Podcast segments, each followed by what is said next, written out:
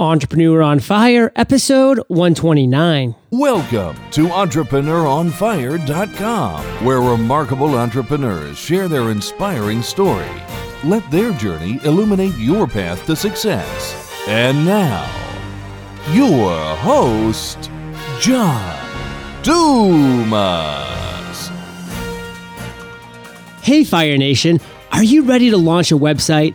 I've created a free step by step video that will walk you through the process of buying your domain, installing WordPress, and creating your first post all in under seven minutes. Visit entrepreneuronfire.com slash blue to find out more and take your entrepreneurial leap today. Okay, let's get started. I am simply electrified to introduce my guest today, JD Roth. JD, are you prepared to ignite? I am. All right. JD is an accidental personal finance expert, a regular guy who found himself deep in debt. After deciding to turn his life around, he read everything he could about money and finance. In 2006, he started the award winning blog Get Rich Slowly, which Money Magazine named the web's most inspiring personal finance blog, and Time Magazine named one of the best blogs of 2011. JD is the author of Your Money, The Missing Manual, and now writes at More Than Money. JD, I've given Fire Nation a little overview, but why don't you take a minute, tell us about you personally? We want to get to know you, and then tell us a little bit about your business right now. Okay, great. Uh, well, I, am from Portland, Oregon, born and raised. Uh, I didn't ever set out to write about personal finance. In fact, uh, I always thought I would write about poetry and science fiction. Uh, that, that was kind of what I wanted to do when I was younger. I wanted to be a writer. Yes. somewhere along the way, uh, namely college, I got deep in debt. And uh, after I graduated from college, all during the 1990s, I just dug a deeper and deeper hole, got further and further into debt. So by early uh, 2004, I guess it was, I had over $35,000 in consumer debt, and I just I felt completely overwhelmed. Uh, my wife and I, my then wife, uh, we bought a house together, and uh, uh, that was like the final straw. It was just it was too much for me to handle, and so I started reading everything I could about personal finance, just like you said. And uh, to, to kind of share what I was learning, uh, I started GetRichSlowly.org, and uh, I was just writing about my experience with money and uh, the things I was learning. And it ended up, it didn't just help me get out of debt and build wealth, it helped other people too. And before I knew it, that had grown into a business. Uh, I, I spent my youth, my, my 20s and most of my 30s, I worked for the family business. I, I sold corrugated boxes to industry. And uh, when I started the blog, it just gradually built income as the audience grew. And within a couple of years, I was able to quit my day job selling boxes and just work on the blog full time. And so now uh, I've retired from Get Rich Slowly, but I spend my entire time uh, writing about personal finance and uh, meeting with people and trying to help people get their financial lives put together. That is a great journey. I look forward to delving more into that later in the interview.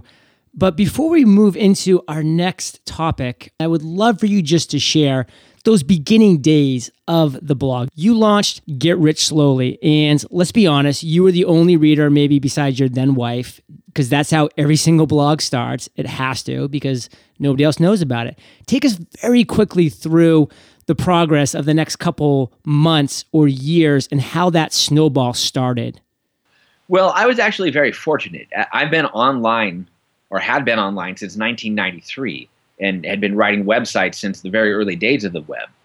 And I'd been participating in communities. And so I had an established reputation in different communities, not personal finance communities, but comic book communities and uh, other discussion forums. Uh, plus, I had a personal blog that I've been writing since before blogging was even a word. I started writing for the web in 1997. Because of this, I had an audience. So when I started Get Rich Slowly, I was able to leverage some of that audience and bring it over. And uh, again, I was fortunate because some of the readers that came in were influential from the very beginning. And I didn't realize that I had influential readers, but I did. And they were able to share the site on their sites, for example, on Lifehacker or on Boing Boing uh, which are relatively large sites, and this brought increased traffic quickly. But uh, what I did to, to build traffic then was just to provide solid content on a daily basis and try to build the relationships with other personal finance bloggers. See, that's great because you weren't specifically following a passion of yours. You were just finding the pain that you personally had, which was this overwhelming stress that comes from debt. And no matter what industry you're in, it always comes back to the fact that we need to make sure that we're spending less money than we make if we really want to keep our heads above the water. So everybody can relate to what you were doing and what you were going through. So you didn't have a finance following, but you had a following of sorts who could immediately relate to what you were doing and what you were going through because on some level, everybody goes through personal finance issues on some level every single day, every single week, every single month. So I definitely see how that translated. Yeah. And you just said something interesting, actually. You said that I didn't have a passion for personal finance, and I didn't. My passion was writing. And this is something uh, that I've kind of been struggling with lately. I've always said that a person should follow their passion. Do what you love, and the money will follow. Is one of the things that I've always uh, adhered to. But more and more, I'm beginning to realize that maybe this isn't true. I'm not sure if you're familiar with Cal Newport. Yeah. But uh, Cal Newport argues that no, you should not follow your passion. Instead, you uh, find things you're good at, uh, you do those things, and you find ways to uh, to make money doing those things, and you, and you learn to love them. Uh, he's got he's got a, a couple of interesting books and a, a great blog. And uh, he also spoke at a conference I organized. And uh, his his message is great. If people are, if there are people out there who don't like the message, follow your passion. They should look at Cal Newport and see what he has to say. What is his blog, JD? It's calnewport.com slash blog. Perfect. I just wrote that down and we will link that up in the show notes. So, JD, we are now going to transition to our first real topic, which is the success quote, because we love getting the motivational ball rolling here at Fire Nation. I know you have a great success quote for us, so go ahead, share it with Fire Nation. Okay, so th- th- this quote is a little bit long, but uh, this is basically my life motto. And it's from a poet, a Persian poet named Hafiz. And I don't actually know when uh, Hafiz lived, but this is the quote The small man builds cages for everyone he knows, while the sage, who has to duck his head when the moon is low, keeps dropping keys all night long for the beautiful, rowdy prisoners. And so, essentially, what this quote is saying is you know, there are people out there who want to uh, define you and put you in boxes or tell you you can't do things. Uh, but the people you need to listen to or the person you need to be is the one who's out there just doing stuff and telling other people how to do things. Because I think that when you are successful and when you uh, help other people be successful, it just it's kind of like uh, I don't know how to say it. It's like we all help each other reach our fullest potential. And to me, this is very important because there are so many people who just they want to put you down and say you can't do the things you want to do. Truer words, JD, may have never been spoken. So let's delve into our next topic, which is failure, which are challenges, obstacles that entrepreneurs face at so many points in their journey. I know that you failed before, that you've faced challenges that you've had to overcome. Take us back, take Fire Nation back to a time in your journey when you failed, when you came against an obstacle that you had to just dig deep to overcome, and then share with us how you did overcome that failure, that obstacle. Well, the very fact that I'm here talking with you, John, is overcoming an obstacle. I was always an introvert. I was always shy. I didn't like any kind of public speaking. And so, uh, one thing that the blog led to was an opportunity to deal with the media. Yeah. An opportunity to do public speaking gigs. And these are things that I was scared of at first. And not just scared, I was terrible. I remember my first radio interview was with a station in Seattle, and they had called and they wanted to talk to somebody about retirement savings. And I was scared to do it, but one of my mottos is just just do the things that I'm afraid of. Uh, just say yes is what I call it. And so I did it. I said, okay, I'll do this uh, interview with you. They asked me a question about retirement savings, and I froze up. I couldn't say anything other than people should save. People should save. And it was it was mortifying to be on this major radio program in Seattle and not be able to say anything other than people should save. Uh, so gradually over time, even though I remembered how awful the feeling was to fail at that interview and, and other interviews too. I just kept doing the interviews until I got the hang of it. And the same with public speaking. My first public speaking gig, or one of my first ones, was in front of a uh, group of financial planners. And my presentation was terrible, terrible, terrible.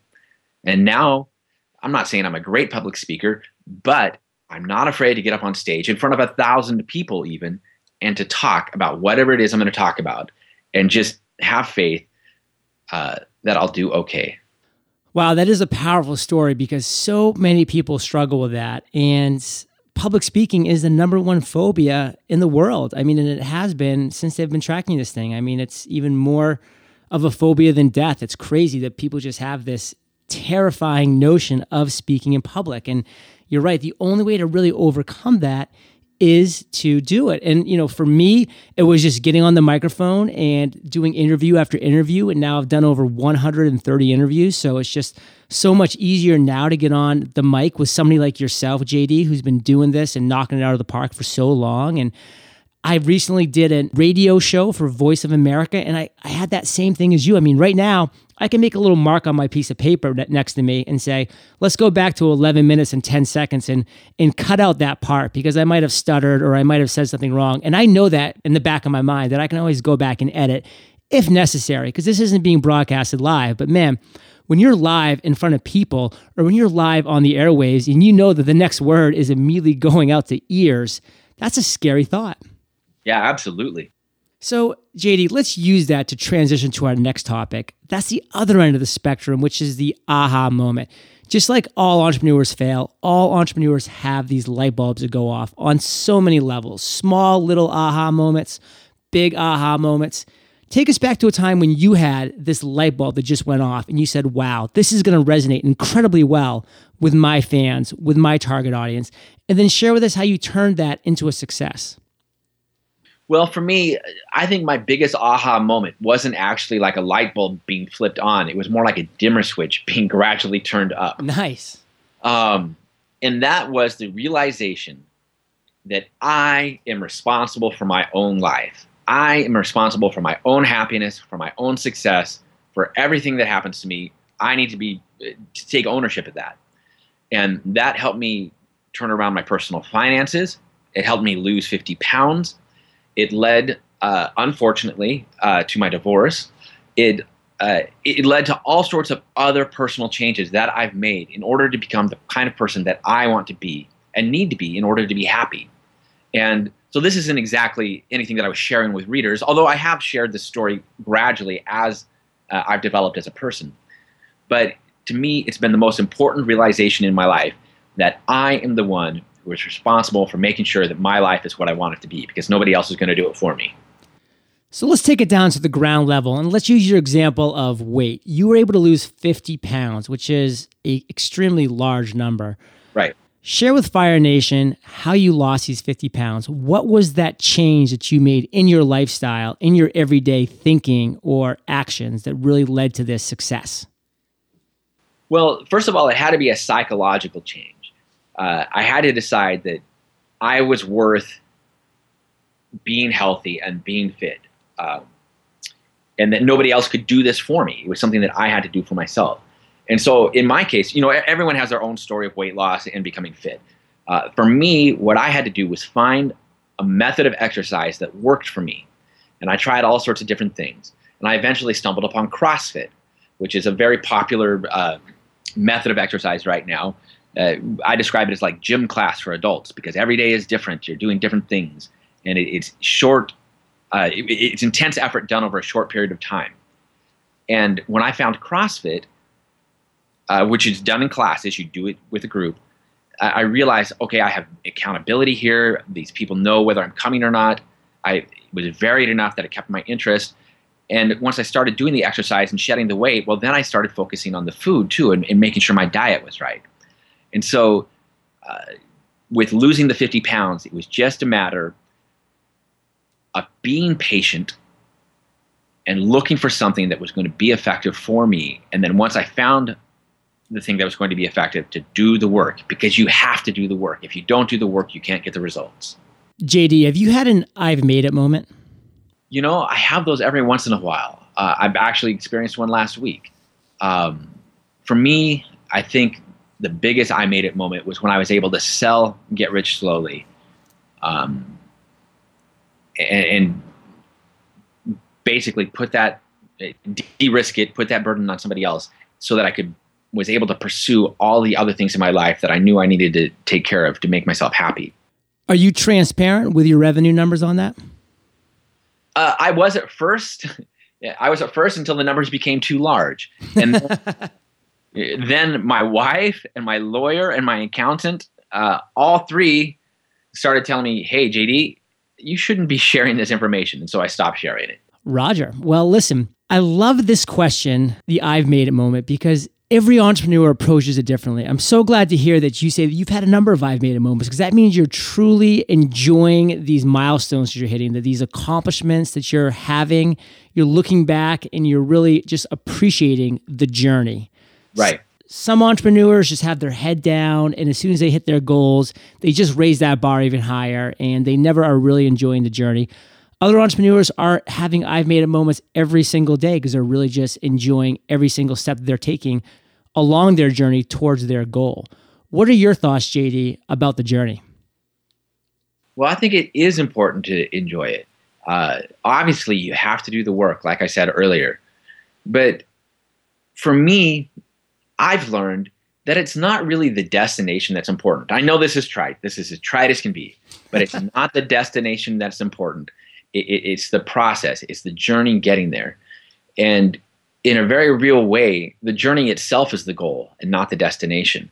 And um, I've learned to just kind of relax and and to be in the moment and uh, just enjoy life and the work that I'm doing.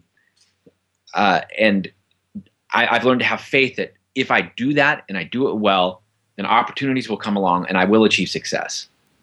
So, speaking of the work that you're doing, JD, let's talk about that right now. Okay. What is one or two things that are just really exciting you about what you're doing right now? Well, for me, the the most exciting thing is uh, by retiring officially from Get Rich Slowly, which I retired in October. I'm now able to write at uh, my new blog, More Than Money. I'm writing about whatever the hell I want to write about, and to me, that's really exciting. Uh, of course, this isn't really making me much money. It's making me about hundred dollars a month right now. But that's okay. I, am I'm, I'm just doing it because uh, I'm enjoying it. But I'm also excited about the opportunities I'm having to speak and to share my message about self improvement, not just about personal finance, but about self improvement uh, in different parts uh, of the country and the globe. Even uh, I've just agreed to speak at a small conference, a, a retreat, really, in Ecuador uh, next September or October. And so that's really exciting to be able to to go out and meet with people in Atlanta and Denver and Cincinnati, wherever it is I'm going, and uh, help them improve their lives. It's fun stuff.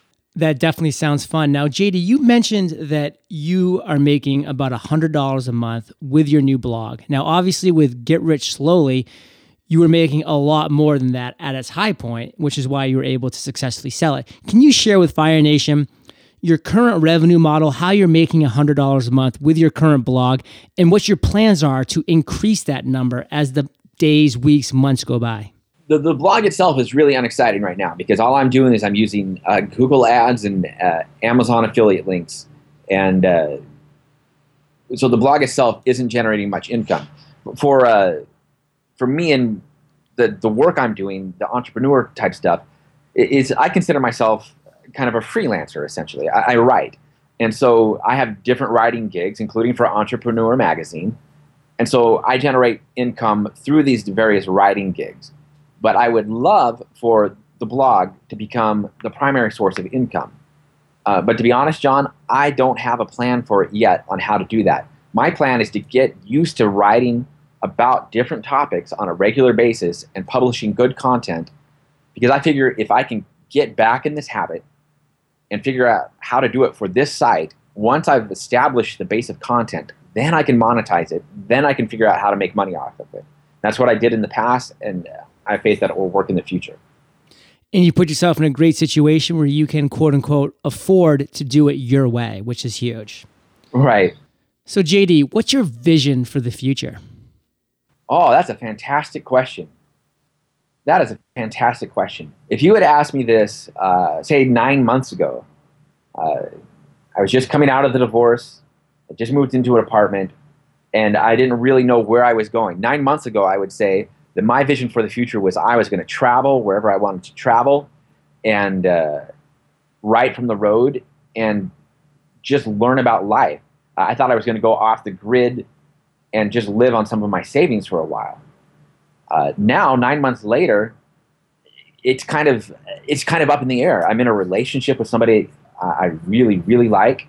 Uh, I don't want to travel and leave her. I, I, went. I spent five weeks apart from her, and I hated it. Um, and so I've got some different opportunities. I told you that I had a I've made it moment last week, and that's because one of the opportunities that, that has come along is to possibly host a, a national radio show. And I'm like, wow, really? And uh, we'll see if anything comes of that.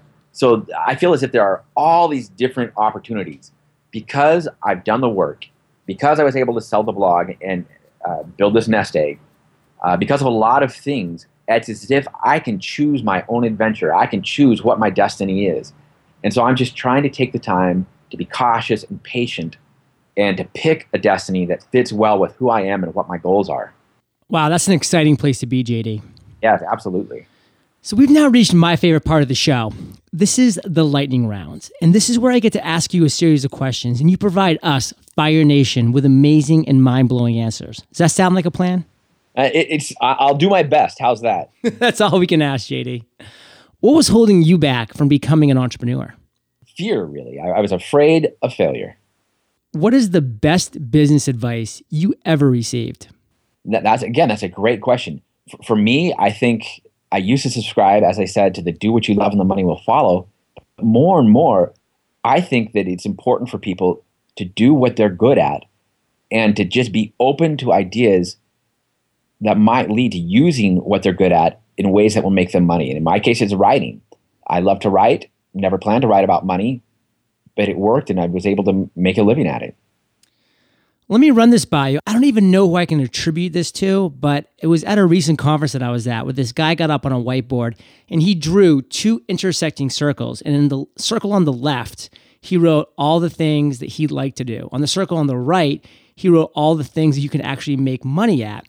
And then he took whichever ones coincided or worked well together and moved them into that little intersecting, overlapping oval in the middle and said, that's where you can choose what you can actually move forward with. It's not just passions. It's not just something that'll make you money. It's got to be something that overlaps to some level. What do you think of that line of thought? I, I think that's great. I actually uh, saw that this summer uh, in Denver, Colorado, at the Financial Bloggers Conference. Adam Baker from Man versus Debt shared that exact. Uh, there you go. That's who it was. Adam Baker, who's been on the show, Man versus Debt. Absolutely. Thanks for sharing that with us. Yeah. What is something you regret doing or not doing at some point in your journey? And what lesson did you learn from that? One thing I regret not doing is, is not focusing on monetization at my website sooner or, or not being more adept at it.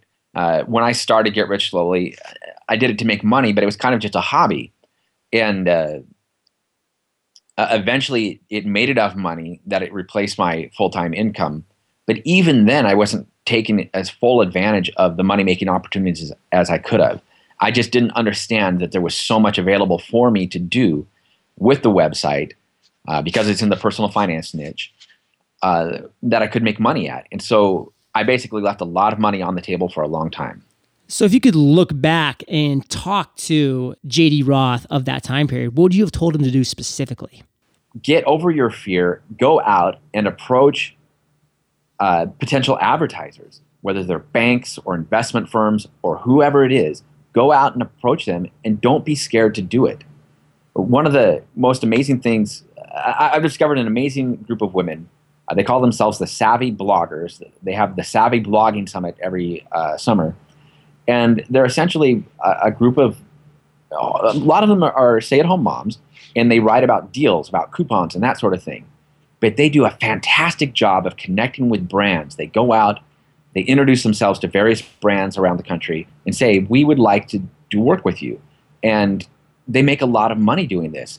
Great advice. If you could only choose two websites to obtain all the information that you needed to succeed, what would those two websites be and why?